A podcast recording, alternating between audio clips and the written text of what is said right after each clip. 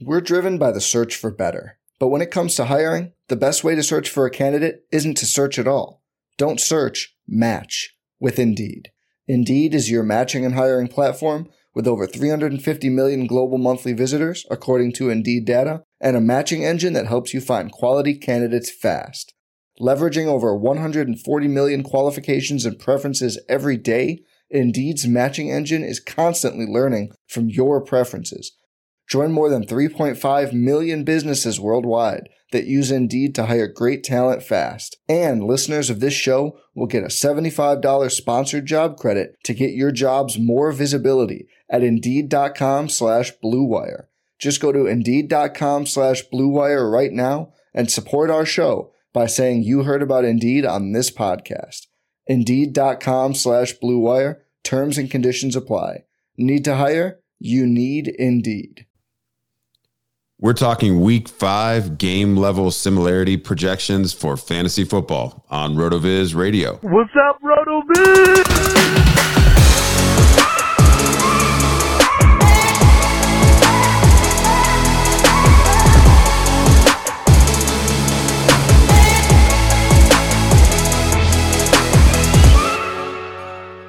Welcome to the RotoViz Fantasy Football Podcast. I'm Curtis Patrick, joined by Dave Caban. We're two of the owners here at rotoviz.com, and this is the weekly fantasy football projection show. We've been doing this uh, each week of the season.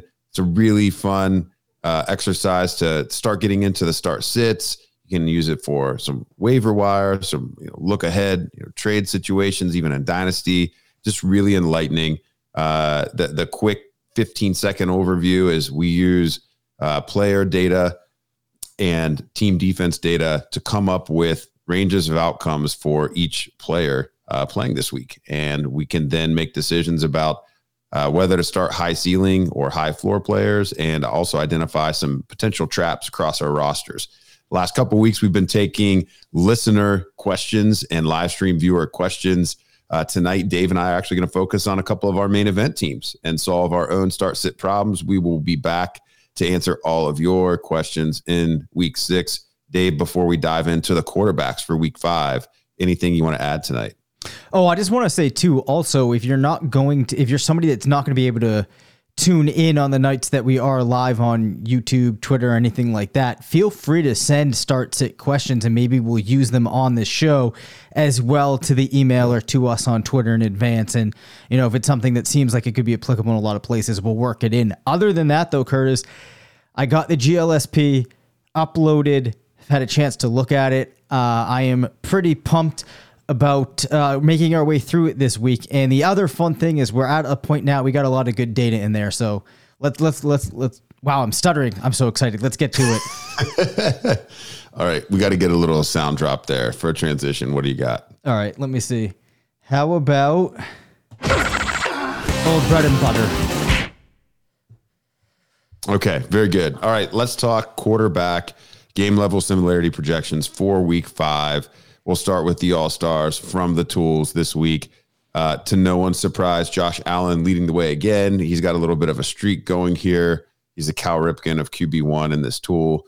Um, Josh Allen projected for 22.2 uh, fantasy points at his 50th percentile projection this week. Kyler Murray coming in at QB2. Kyler recovering a little bit of fantasy value with his work with his legs last week, which was nice to see. Did get going a little bit towards the end of the game. Hopefully, Kyler will turn back into a fantasy stud uh, for those who were willing to draft him in the top seven rounds of their fantasy drafts um, this season. You know, sticking with the theme, Lamar Jackson uh, coming in third at his 50th percentile projection with 19 points. And then uh, last week's surprise uh, stud, Jared Goff, QB4 uh, in our GLSP projections this week. Joe Burrow and Patrick Mahomes round out the top five in a tie for fifth at 18.5. Goff, obviously, the big surprise there. Anything you see from his matchup or his distribution that's noteworthy, Dave? Yeah, and, and Goff is a player that I talked about some last night with just how surprising uh, he and Detroit's offense have been with how good they've been able to be throughout the course of the year.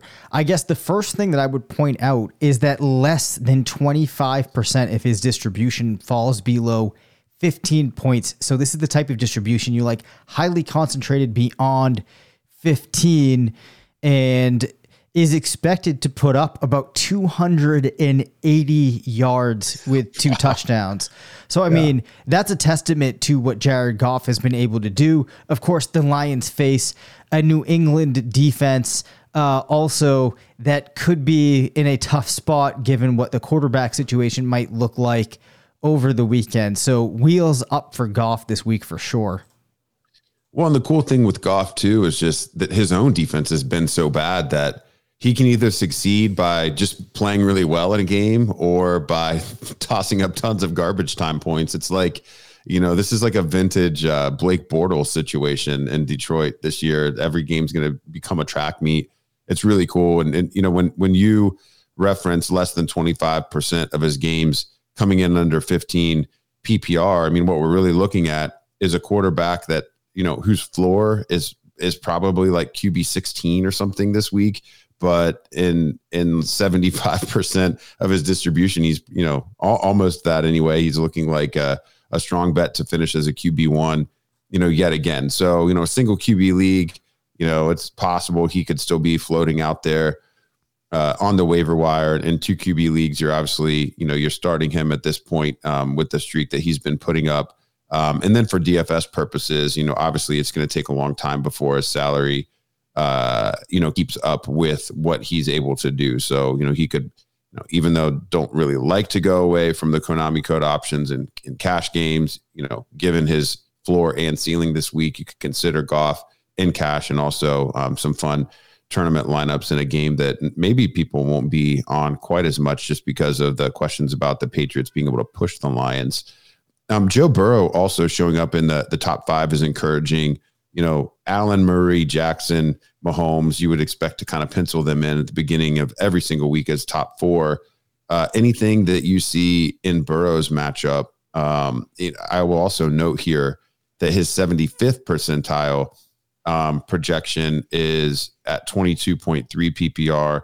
Also, you know, in that QB one range. So he's got he's got a strong uh, you know, median outcome and a strong top quartile outcome. So, you know, what do you see in the matchup, Dave? Yeah, well, so he's very heavily concentrated. Uh, 64% actually of his matches going between 15 to 25.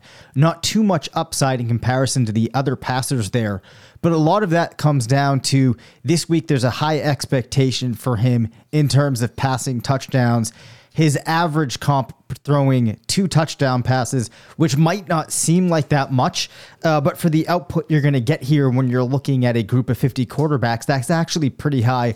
Also expected to put up 271 passing yards. So this looks to me uh, like a spot uh, where we could see Burrow put together a pretty solid game. I expect that he will. Um, and Baltimore you know, we saw Mac Jones move the ball a little bit against them, right? We've seen some teams uh, get wide receivers a ton of yeah. fantasy points too in matchups against Baltimore. So it's no surprise you're going to see Burrow, um, you know, at the top this week. So we're going to go a little deeper here as we've done the last couple of weeks uh, on the Burrow matchup, just because this is such an interesting game. It's a divisional game with Cincinnati traveling to Baltimore. It's got a high game total. Um, and you know, Baltimore has been you know very beatable uh, through the air. You know, really a fantasy defense to target for all quarterbacks. So I'm going to flip over to the NFL Stat Explorer, check out the matchup analysis tab, and I can look at the last five matchups against Baltimore. Now, four of those five matchups have occurred in you know this season with the players they're using now. I can see right away, Dave, in three of the four games this year uh, the defense has allowed top three expected points to opposing quarterbacks in that week. Uh, that occurred in week one against Joe Flacco and the Jets, in week two against Tua uh, Tagovailoa and the Dolphins, and then in week four against uh, the Bills. And then when I look at what those quarterbacks did in those games, I mean, we just had some crazy stuff. And it wasn't just the Tua game in week two that was really propping it up. I mean, Josh Allen found his way to 25 points last week. As you mentioned, Mac Jones managed a 19 uh, PPR uh, fantasy point output in week three for New England, and that's despite uh, throwing three interceptions in that contest. So he had some negative points coming back, you know, pulling it back the other way. And then Joe Flacco over 300 yards in week one. So you have to like Joe Burrow's chances with the strength of his receiving corps. You know, it's right up there with what the Dolphins can can trot out. So uh, like this game, shouldn't see any of the the weather issues that uh, kind of plagued that Buffalo uh, Baltimore game, you know, this this past week. So high hopes for Joe Burrow and the Cincinnati offense in week five. As we look down through the GLSP at quarterback, Dave, any lesser names that are popping to you as good streaming options or any studs that you might want to consider sitting based off of what the app's telling us? Well, Mariota has been scoring really high in the GPS for a number of weeks. Once again, we see him posting a favorable projection. Atlanta will be facing Tampa Bay. Now, his average is pretty good, but it's interesting if you look at the distribution of uh, you know, his point totals. His largest bucket actually comes between 10 to 15, but you have seen quarterbacks similar to Mariota actually 24% go over 25. Um, so that's kind of encouraging, but I would say that I don't like him as much as some other players this week that you might consider streaming. Carson Wentz puts up a good projection. I know he's been a little bit up and down. I think that he could rebound this week. And a player that I talked about yesterday for people to go after on the waiver wire who has been a real pleasant surprise.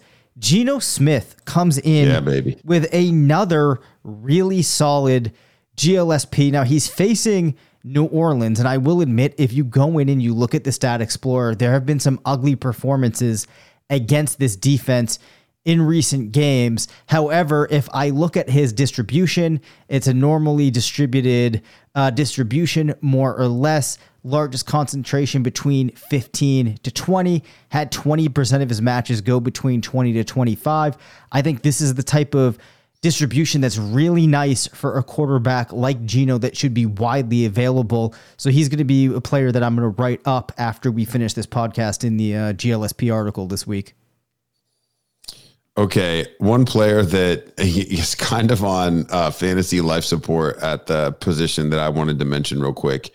He's become like the low floor, high ceiling uh, player in in the app now. Uh, for the last couple weeks is Justin Fields.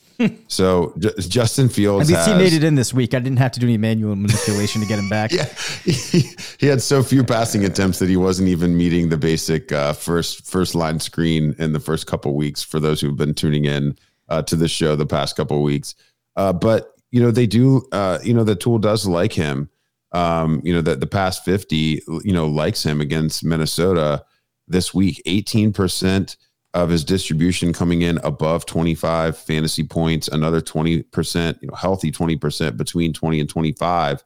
Um, so, you know, greater than a, a one and three shot at a strong QB one week with room for even more upside.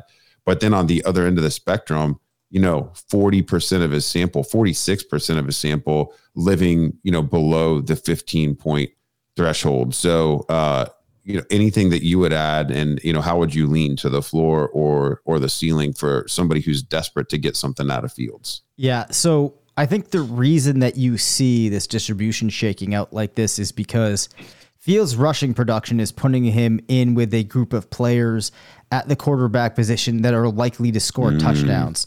So this is really driven or being made or broken, if you will, by him finding the end zone. I think the other thing is that there are so few passers throwing as few attempts that uh, even the matches he can get matched to are still getting a little bit more production out of their arm than he is likely to. So I would actually lean toward expecting him to realize the lower end of his distribution and scoring highly.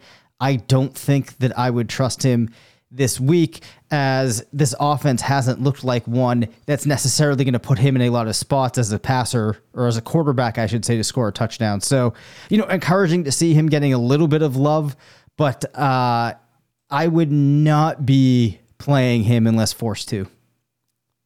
yeah i think that's the safe way to go with that one i was i was wondering if we get a bold prediction Nope. um, from dave caban on, on justin fields and then last um, another function of the gls is you can actually go head to head, and there's a couple big names with with lower end uh, projections, big names either uh, because of what they've done over the course of a couple seasons, or maybe big, you know, potential breakout names. Let's put Matthew Stafford and Trevor Lawrence both coming in as low end QB twos.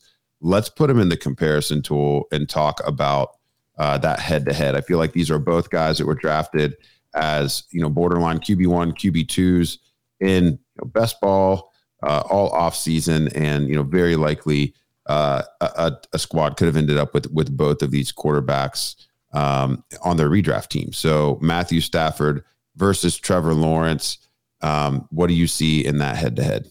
Well, the, th- the, thing I want to say first, uh, Kurt, is just high level on Matthew Stafford. If people are really zoned into what happened last year, um, I would recommend that you take a look at how he's done this year because it hasn't really been what you were expecting. And I think we see that to some extent reflected in his average of 15.9 points, which beats out Lawrence's of 15.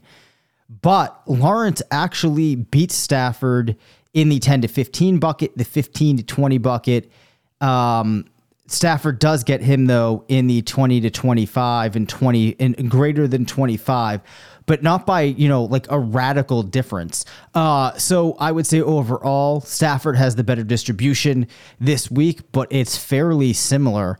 And then just to put some numbers behind what I was saying about Stafford, you know, for as awesome as Cooper Kupp has been for fantasy, we're not seeing that uh, working out this year for Stafford.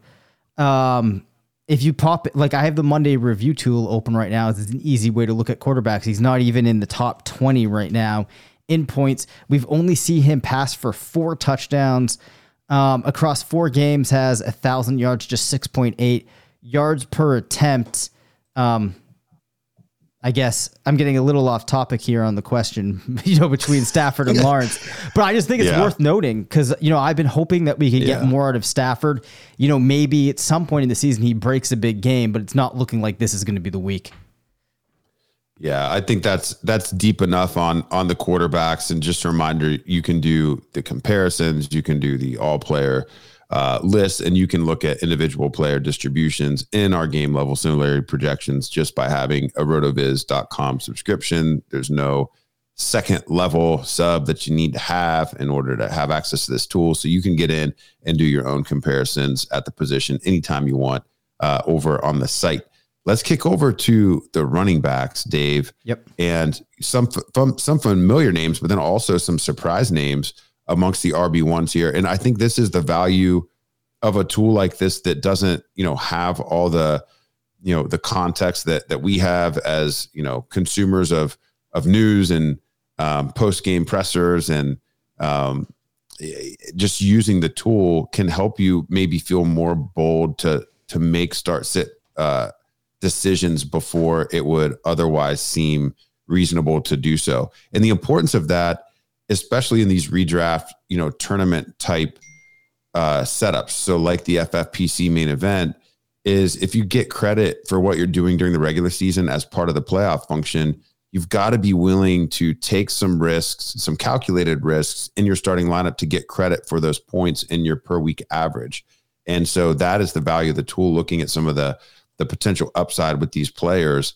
And it doesn't take very far down the list to see uh, those opportunities at running back. So Joe Mixon's the RB one at the 50th percentile this week with a 17.2 uh, PPR uh, projection. You know, he's the absolute like expected points king this year, but he's a total dunce in fantasy points over expectation right now. So the big debate with Mixon is is there going to be a correction week coming, or is he going to continue to be, you know, maybe overvalued?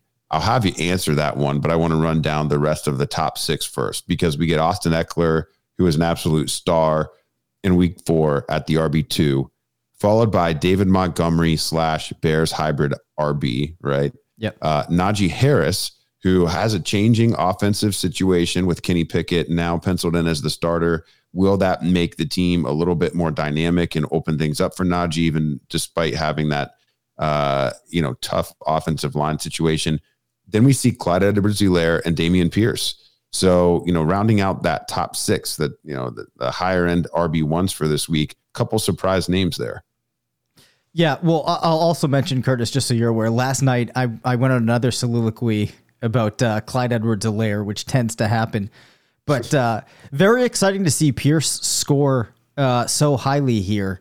And I don't think it should come as a surprise at this point. I think that uh, it might have been fair to be a little resistant or a little bit hesitant to him in the preseason. But given what we've seen now, it should not come as a surprise. And he really is looking like a player that you should be excited to have in your lineups. To the point about Joe Mixon, yeah, man, he is crushing it right now in expected points. Number one among among running backs. Uh, number one in total opportunities. Also, I'll add number two in rushing attempts, number three in targets, but ranking just 103 in fantasy points over expectation per game. I guess I would say it like this, or I would answer it like this. I don't think that we're going to see this massive change in his efficiency, but we surely will have a couple of games where he is approximating a fantasy total much closer to the expected points that he's seeing per game. I think that between now and the end of the season, at this point, he has one RB1 performance in four games. I think we probably see another four or five RB1 performances because the thing is, with that type of workload, he does not need to be that efficient to be logging RB1 type of weeks. So that is a long winded way of saying that uh, the efficiency might not matter given that workload. I think another player that's interesting just to reference here is Devin Singletary once again popping here as a RB1. He has been a, fa- a favorite of the GLSP across the season, and it might make sense to zoom out for a minute for owners or fantasy managers to think about why that might be. So, one of the key drivers for him is he's right now number 16 in targets among running backs, puts him at number 18 in expected points per game. He's number two in receiving yards for running backs. So, if you look at the average stat line he's projected to get this week, it will show you that he's expected to have 13 rushing attempts and four targets. That's a pretty good workload. And one of the reasons that this is important to is it gives him the chance to score touchdowns. In fact, half of his matchups score or half of his matches scored touchdowns in the games that they played. Uh, 38% of his matches sandwiched between 10 to 15 does have some upside. 12% of his matches went over 25 at this point, Singletary is looking to me like a player that I'm much more okay playing than I think we would have thought heading into the preseason. James Cook hasn't really done that much. We've seen Zach Moss get some chances earlier on, but really Singletary is the main focus in that backfield there. Uh, and as I mentioned, the totals are still pretty substantial. And of course, when you're an offense like Buffalo's, that tends to work out for you.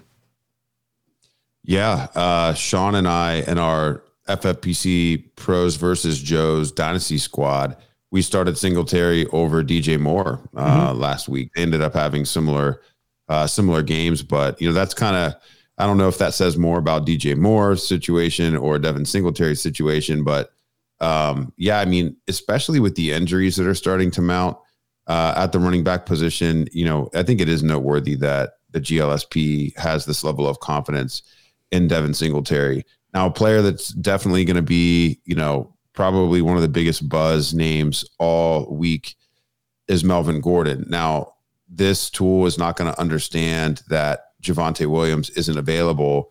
So, how could we look at Javonte and Melvin uh, in some sort of meaningful way in the GLSP and come away with an idea about what we want to do uh, with Melvin? Because I, you know, the team goes out and signs Latavius Murray. And yes, they have Mike Boone, but you know, I think it still makes sense, despite the fumbling issues, to assume that Melvin will get the first crack at least leading the committee. So we can look at what Javonte's got in the tool. We can look at what Melvin's got in the tool and try to come up with some level of confidence in starting Gordon as an RB2 this week. Which I think, though, I might have to caveat here. I think I might have taken Williams out before it posted so that he didn't get pushed over to the optimizer. Um, oh, that's a good point. That's but a good point. if you want to filibuster here for a minute, I'm actually going to look up.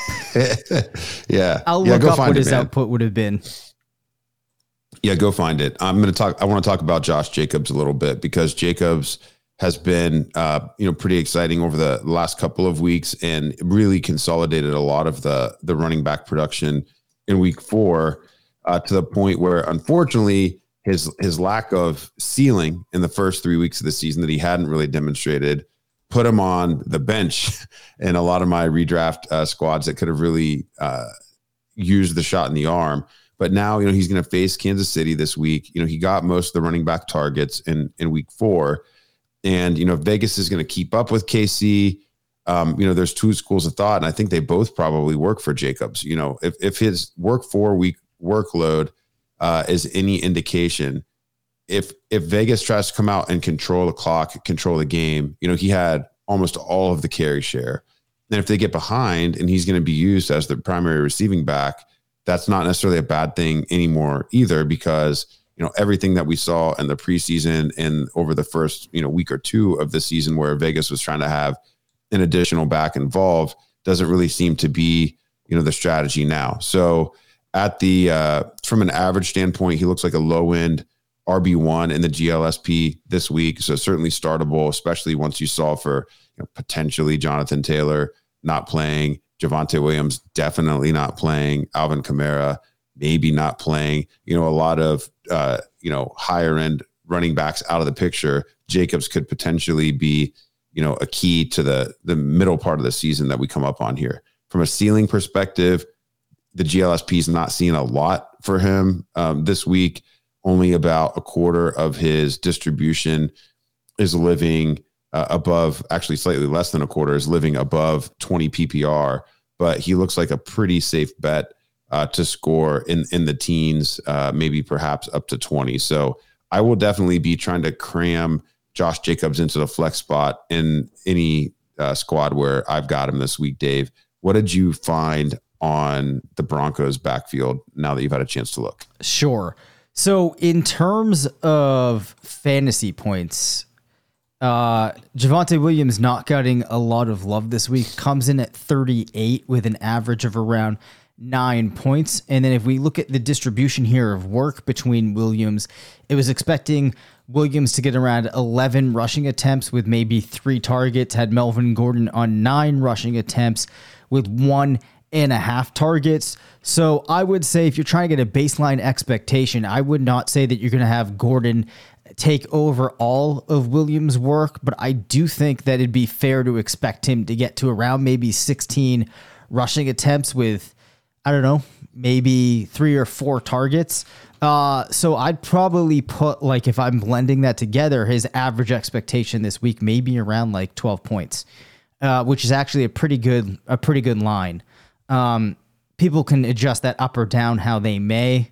Um, I don't know. Do you have any feeling on on this? Maybe even if we just remove the week specific component of this conversation here, if we just kind of think about what the running back or running back like Gordon should be able to do with what we've seen so far from Denver. Yeah, what had me interested in Melvin for this week, not just for redraft and dynasty lineup purposes, but also, you know, potentially from a salary perspective. In DFS, you know, we've got a, Thursday night game.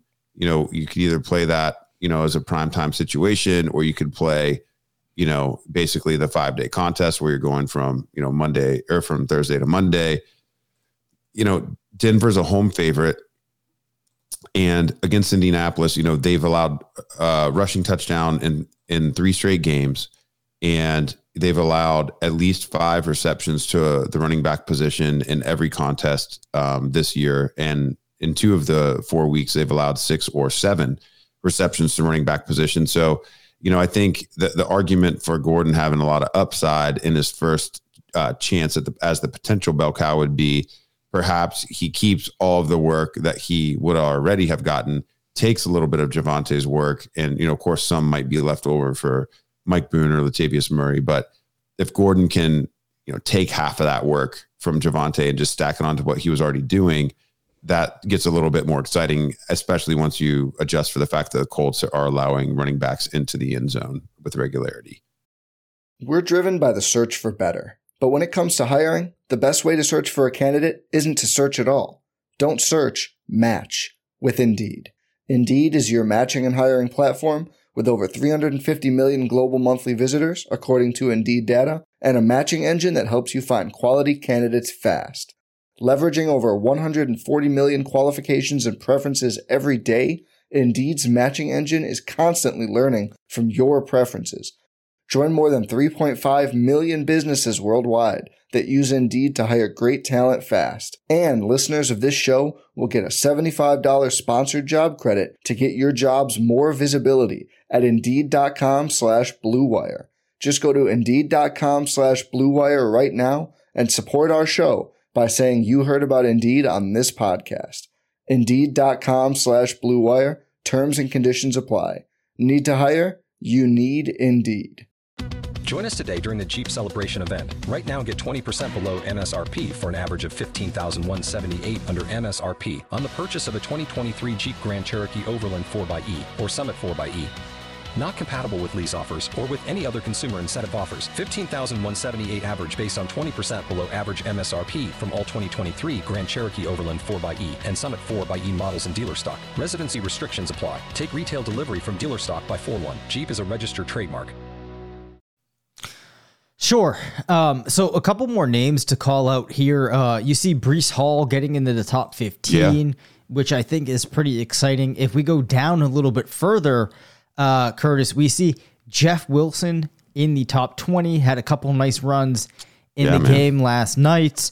Um, has a decent chance of finding the end zone again. We might be talking about him uh, when we answer some of our own start sit questions in a little bit of time. J.K. Dobbins starting to make some moves up, um, coming off the heels of a big game.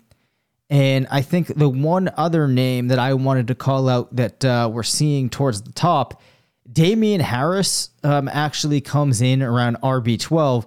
Rhamondre Stevenson comes in in the top 30 as well. So it feels like this is a spot where one of those Patriot running backs should be able to have a good game. Now, of course, there's another layer of context here, which is it's quite possible that the Patriots just try to run the ball a ton.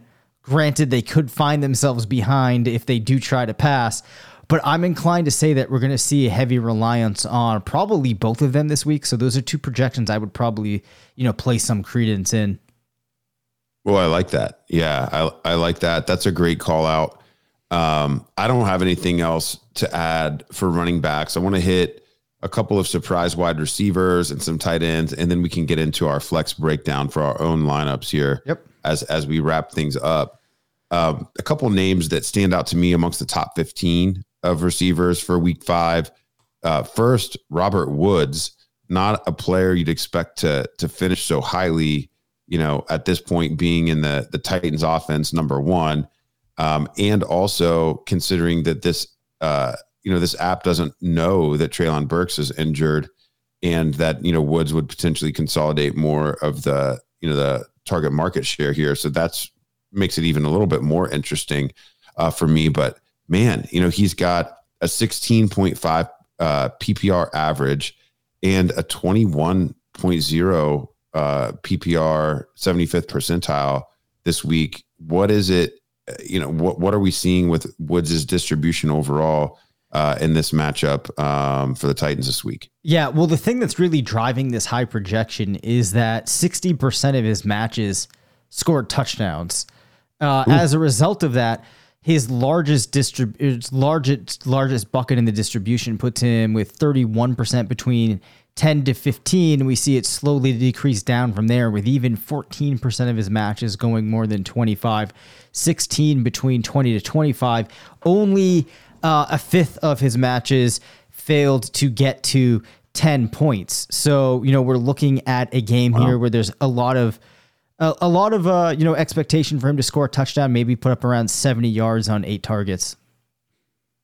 Okay. Um Chris Olave showing up right behind him at wide receiver 14. I think it gets less and less surprising uh, with each passing week. I mean, he just looks like such a star, uh, you know, right away, despite the ever changing New Orleans Saints offensive skill player mix. Uh, I don't think they've started the same people uh, in any two games uh, through the first month of the season. But, you know, Olave now adding some floor to the ceiling that we were seeing early on uh, and then GLSP. Anything to add uh, on Olave this week? Well, yeah, I mean his target uh, expectation is already approaching nine targets uh, in this contest. Now, given that he's had that uh, ability to break big plays, not that those necessarily get factored in, but it does via that uh, you know ratio of targets to yards. He's already having a lot of his matches in this particular week here going over 100 yards with his average match going for 90 yards. So we're expecting him to have a very nice day converting some of those uh, high air yard totals that we've seen. Okay, a couple big names that aren't so hot in the GLSP at the wide receiver position this week. Deebo Samuel coming off of another monster performance, uh, showing up just as wide receiver 32 for week five. Looks like a pretty low ceiling and a, a, a bit of a disappointing floor compared to most weeks. Uh, what do you see for Deebo? Yeah, so we actually see 38% of his matches sandwiched between 10 to 15 points. Just 15% went over 20. Uh, and this is the opposite case of what we saw with Woods. Players like Deebo have not scored a lot of touchdowns on opponents like the Panthers. In fact, uh, his matches average just 0.1 touchdowns. So that means, Yikes. you know, yeah, that's five out of 50 matches scored a touchdown. But the one thing that I do think we always need to keep in mind is that the tool in this case is not considering what Deebo may be able to do as a rusher. Now, we didn't see him uh, in the game the other night get a ton of carries. I think he only had two, uh, but that's always you know a little asterisk that you have to throw out for a player like Deebo that does some things that are hard to have picked up in a tool that's focusing on certain positions. Fair enough. Uh, Terry McLaurin also actually now finishing outside the top 36. So Terry McLaurin, a wide receiver four with zero matches above 25 PPR. Uh, I'm I'm pretty accustomed at this point to seeing uh, a two percent of a distribution above 25. It's not often that I see zero, especially for a bigger name player. So uh, people hoping for a scary Terry bounce back um, or breakout in in week five, it may not be coming. Yeah, you know, I'm conflicted on exactly what to think about McLaurin. I think one of the things that's worth just kind of explaining this with is that we've seen Dotson be really good. We've seen Curtis Samuel prosper.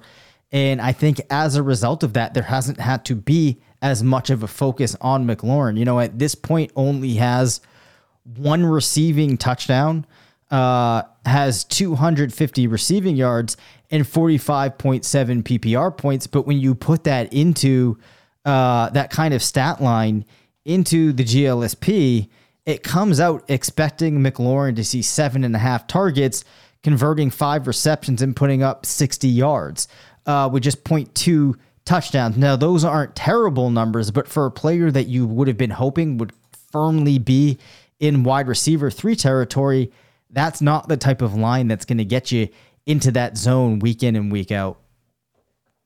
A couple more players at wide receiver, and then we'll we'll move on um, some low floors for some big names.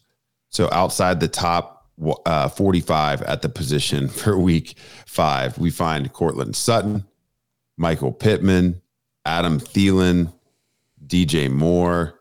Uh, you know, it's it's a little scary to see a lack of ceiling and a lack of floor uh, for some of these big names um, any uh, you know let's let's start to maybe turn this into a little bit of a head to head yep. It, it, let's say you've got um, you know Thielen versus DJ Moore. Um, what do you see from a ceiling uh, perspective in their distributions if you had to make a decision on on those two? I think that could actually be a pretty common decision point especially for you know so many of our listeners that you know, built, you know, uh, hero RB constructions or zero RB constructions and ended up with, you know, both of these guys, you know, the t- in the top half of the single digit rounds of their drafts. Sure. So it's it's a pretty interesting breakdown between the two. Uh, both players had 14% of their matches going between 15 to 20. Over 20, Thielen had 8% of his matches, Moore had 15. The biggest point where we see a difference here is with kind of that median outcome with Adam Thielen having 30% of his matches between 10 to 15, but DJ Moore just 11, which means that Moore carries a much lower floor into this matchup despite just edging out Thielen in terms of upside. Okay, I think that's good because you know when you're when you're considering uh, you know players for your flex, for your wide receiver three, you know if if the ceilings are are somewhat uh, comparable, if we've got an appreciably lower floor, you know, on one, you know, you got to win your matchup, you know, in a head to head situation. Um, you know, I think that's a pretty good tiebreaker. I'm also seeing DJ Moore 23% of its distribution below five points. I mean, that's kind of nuts. That's yeah, that's number. what happens when you play uh, in an offense that doesn't want to make the use of your talents. so, and then we'll we'll do uh, we'll we'll focus on the other two. You know, Courtland Sutton and and Michael Pittman. Their distributions actually look a little bit tighter, so perhaps we don't need to break down um, the head to head. But I would note uh, for those of you counting on on big games, at least in their 50 uh, matchup sample that our GLSP is looking at um, you're going to be probably hoping for those big booms to come from other players in your lineups right. in week five.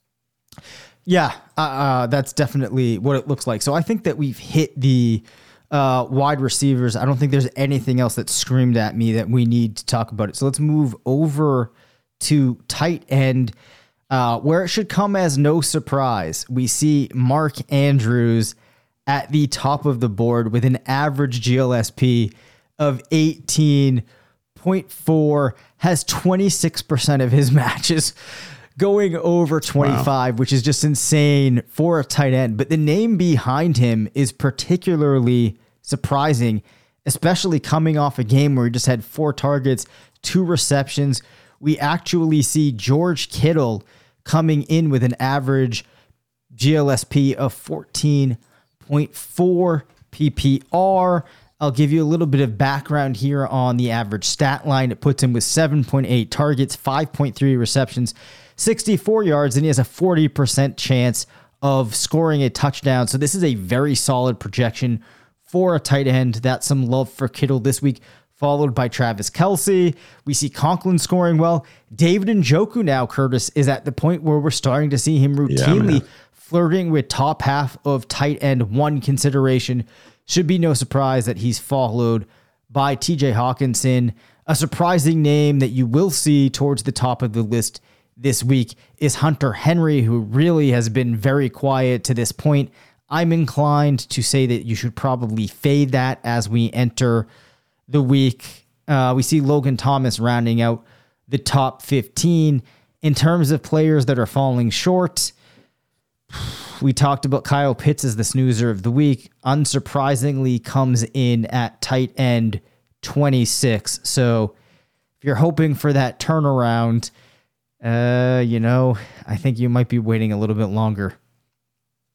Another name that's a little bit lower, who was a standout uh, in this tool in week four and actually did um, pay off uh, not the same type of upside that we're seeing for Pat Freiermuth um, this week. Now we have the quarterback change. You know, you know the data sample doesn't know anything about that, um, but Freiermuth actually coming in at tight end 19 uh, this week, whereas he was a top five uh, option last week. And then Dalton Schultz, I think, is the other one that's a little bit scary. You know, put up, you know, obviously coming back quickly from injury um, you, you, know, plays into it. Uh, put up the the 0.0 um, line in week four uh, and absolutely burned yeah. everyone that, um, you know, I, I think it's totally defensible that you play him. I mean, you don't probably don't have a, a super high end, you know, tight end two behind him. And you obviously, if you've got Dalton Schultz on your roster, you draft him as a mid uh, tight end one and carries those type of expectations with him. But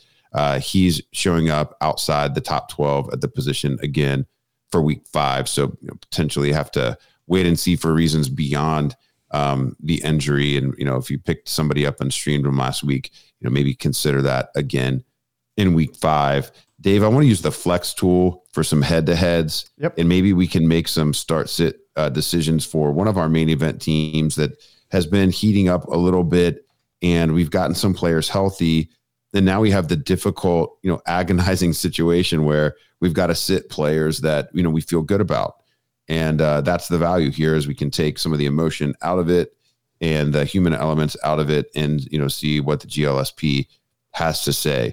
So we've got a squad here where we're going to have to start two of the following four players um, Jeff Wilson and Josh Jacobs. So we've got two running backs in this potential grouping. And then we've got Diontae Johnson and Allen Lazard as well. And I'm curious what the GLSP would have to say about those four players. Perhaps we can whittle it down to a clear top two, or at least find a top one and make it a little bit less excruciating. Yeah, so the way that I would go about thinking through this in my mind is I would consider each player's average. So you have Wilson and Jacobs at 12 and 13 respectively. Jacobs has more upside with a decent amount of his matches going over 20 points, 18% to be exact. So that's kind of how I would quickly size up the running backs. On the receiver side, tell me again because we have a couple of teams and I actually forget who the receivers on this one were. It's Lazard and who was the other one? Uh, it's Lazard and then Diontae Johnson, who Right. uh, has been a little disappointing in recent weeks. And again, you know, we do have the quarterback change there, and Pickett seemed to favor George Pickens. Yep. Again, the tool won't know that, so I'm curious what it has to objectively say about Diontae's matchup this week. Sure. So you have Lazard at an average of 11.2 points, Diontae Johnson at 12.6. So Johnson falling more in line with the wide receivers in terms of average. Uh, as far as upside goes, Lazard only has 10% of his matches going above 20. We do see Diontae Johnson having 17%. So this is actually a pretty tricky uh a pretty tricky quartet here of players to choose between. I think that um at this point, right, we have to pull in some context of what we know to start to make sense of this. I think that I'd be less inclined to play Diontae Johnson this week than Wilson or Jacobs. So he's ruled out via that. At which point, I really think it's a question. So I think you have Jacobs in the lineup. Then it comes down to Lazard versus Wilson. So let me quickly line these two up and we can think a little bit more deeply about how the distributions differ. One of the things that stands out to me at first blush here is that you see 39% of Wilson's matches going uh, between 10 to 15, 31 for Lazard. But one of the biggest differences is 17% of Lazard's matches went under five points, just 8% of Wilson's. They're very similar between the 15 to 25 point buckets. You almost have a fundamental question here of do you want to try to go for the wide receiver who I would say though we don't see it um, reflected here in terms of the upside. Um, actually, I'm gonna have to retract that statement here. I, I, this isn't good radio as I think this through. I actually think I'd be inclined to go Wilson and Jacobs. Okay, well, um, we can pull in a little bit of additional information Mm-hmm. from the NFL Stat Explorer. So I'm gonna I'll go Lazard and then I'll go Wilson. so Laz- Lazard has a matchup against um, the New York Giants, and you know their sample is a little bit um, their recent sample is a little bit difficult to read because they played the Bears in week four, and the Yep. Bears don't have any expected points at the wide receiver position because they have no passing attack. Um, however, in the very limited um, usage that wide receivers did get against the Giants last week, Darnell Mooney did have his best game of the season, um, albeit only on five targets. He did have four receptions for 94 yards. In week three, CeeDee Lamb paced uh, the Cowboys against the Giants, uh, eight eight receptions for 87 yards and a touchdown on 12 targets. So that's good for 22 PPR. DJ Moore was the headliner in week two just a line of 343 for a touchdown. Um, and then in week one, we had Kyle Philips going six for 66 and no touchdown. So the opposing wide receiver one against the Giants in three out of four weeks stayed under 14 PPR. Uh, CeeDee Lamb being the most talented and highest upside player of the quartet that I mentioned um, was the one that turned in a game above uh, 22 PPR. So that's pretty encouraging.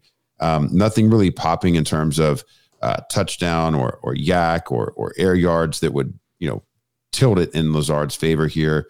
Wide receivers scoring a touchdown in just two of the four games against the Giants so far this season. So we'll use the NFL Stat Explorer to also explore uh, what Wilson has um, coming up here against Carolina. So first, I'll note that San Francisco is a, a, a road favorite by more than a touchdown. I think that's material for a team that prefers to run the ball. Um, however, the Panthers have only allowed two rushing touchdowns to running backs um, this season and no opposing running backs have gone over 100 yards um, against Carolina this year either. Um, and in fact, only one running back has gone above.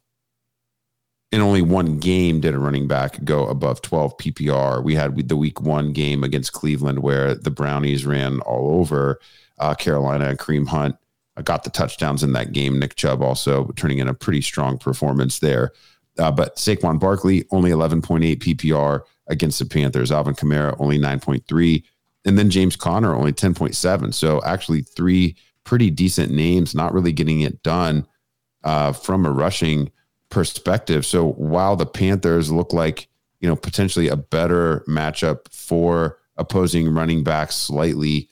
Uh, from an expected points at the position perspective than the Giants do for opposing wide receivers. I'm kind of inclined to chase the wide receiver upside since we saw um, all four opposing wide receiver ones go above 13 PPR, but just one uh, opposing running back has done so against Carolina. Does that context in the specific matchups is that enough to sway you, or are we going to be de- debating this for the next three or four days? Well, we'll have to see what happens yeah. with the rest rest of the roster. I mean, that does sway me to some degree.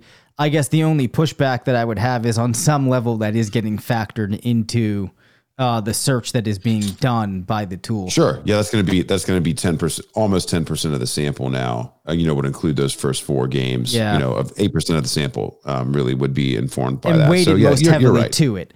But nonetheless, though, I take your point. I mean,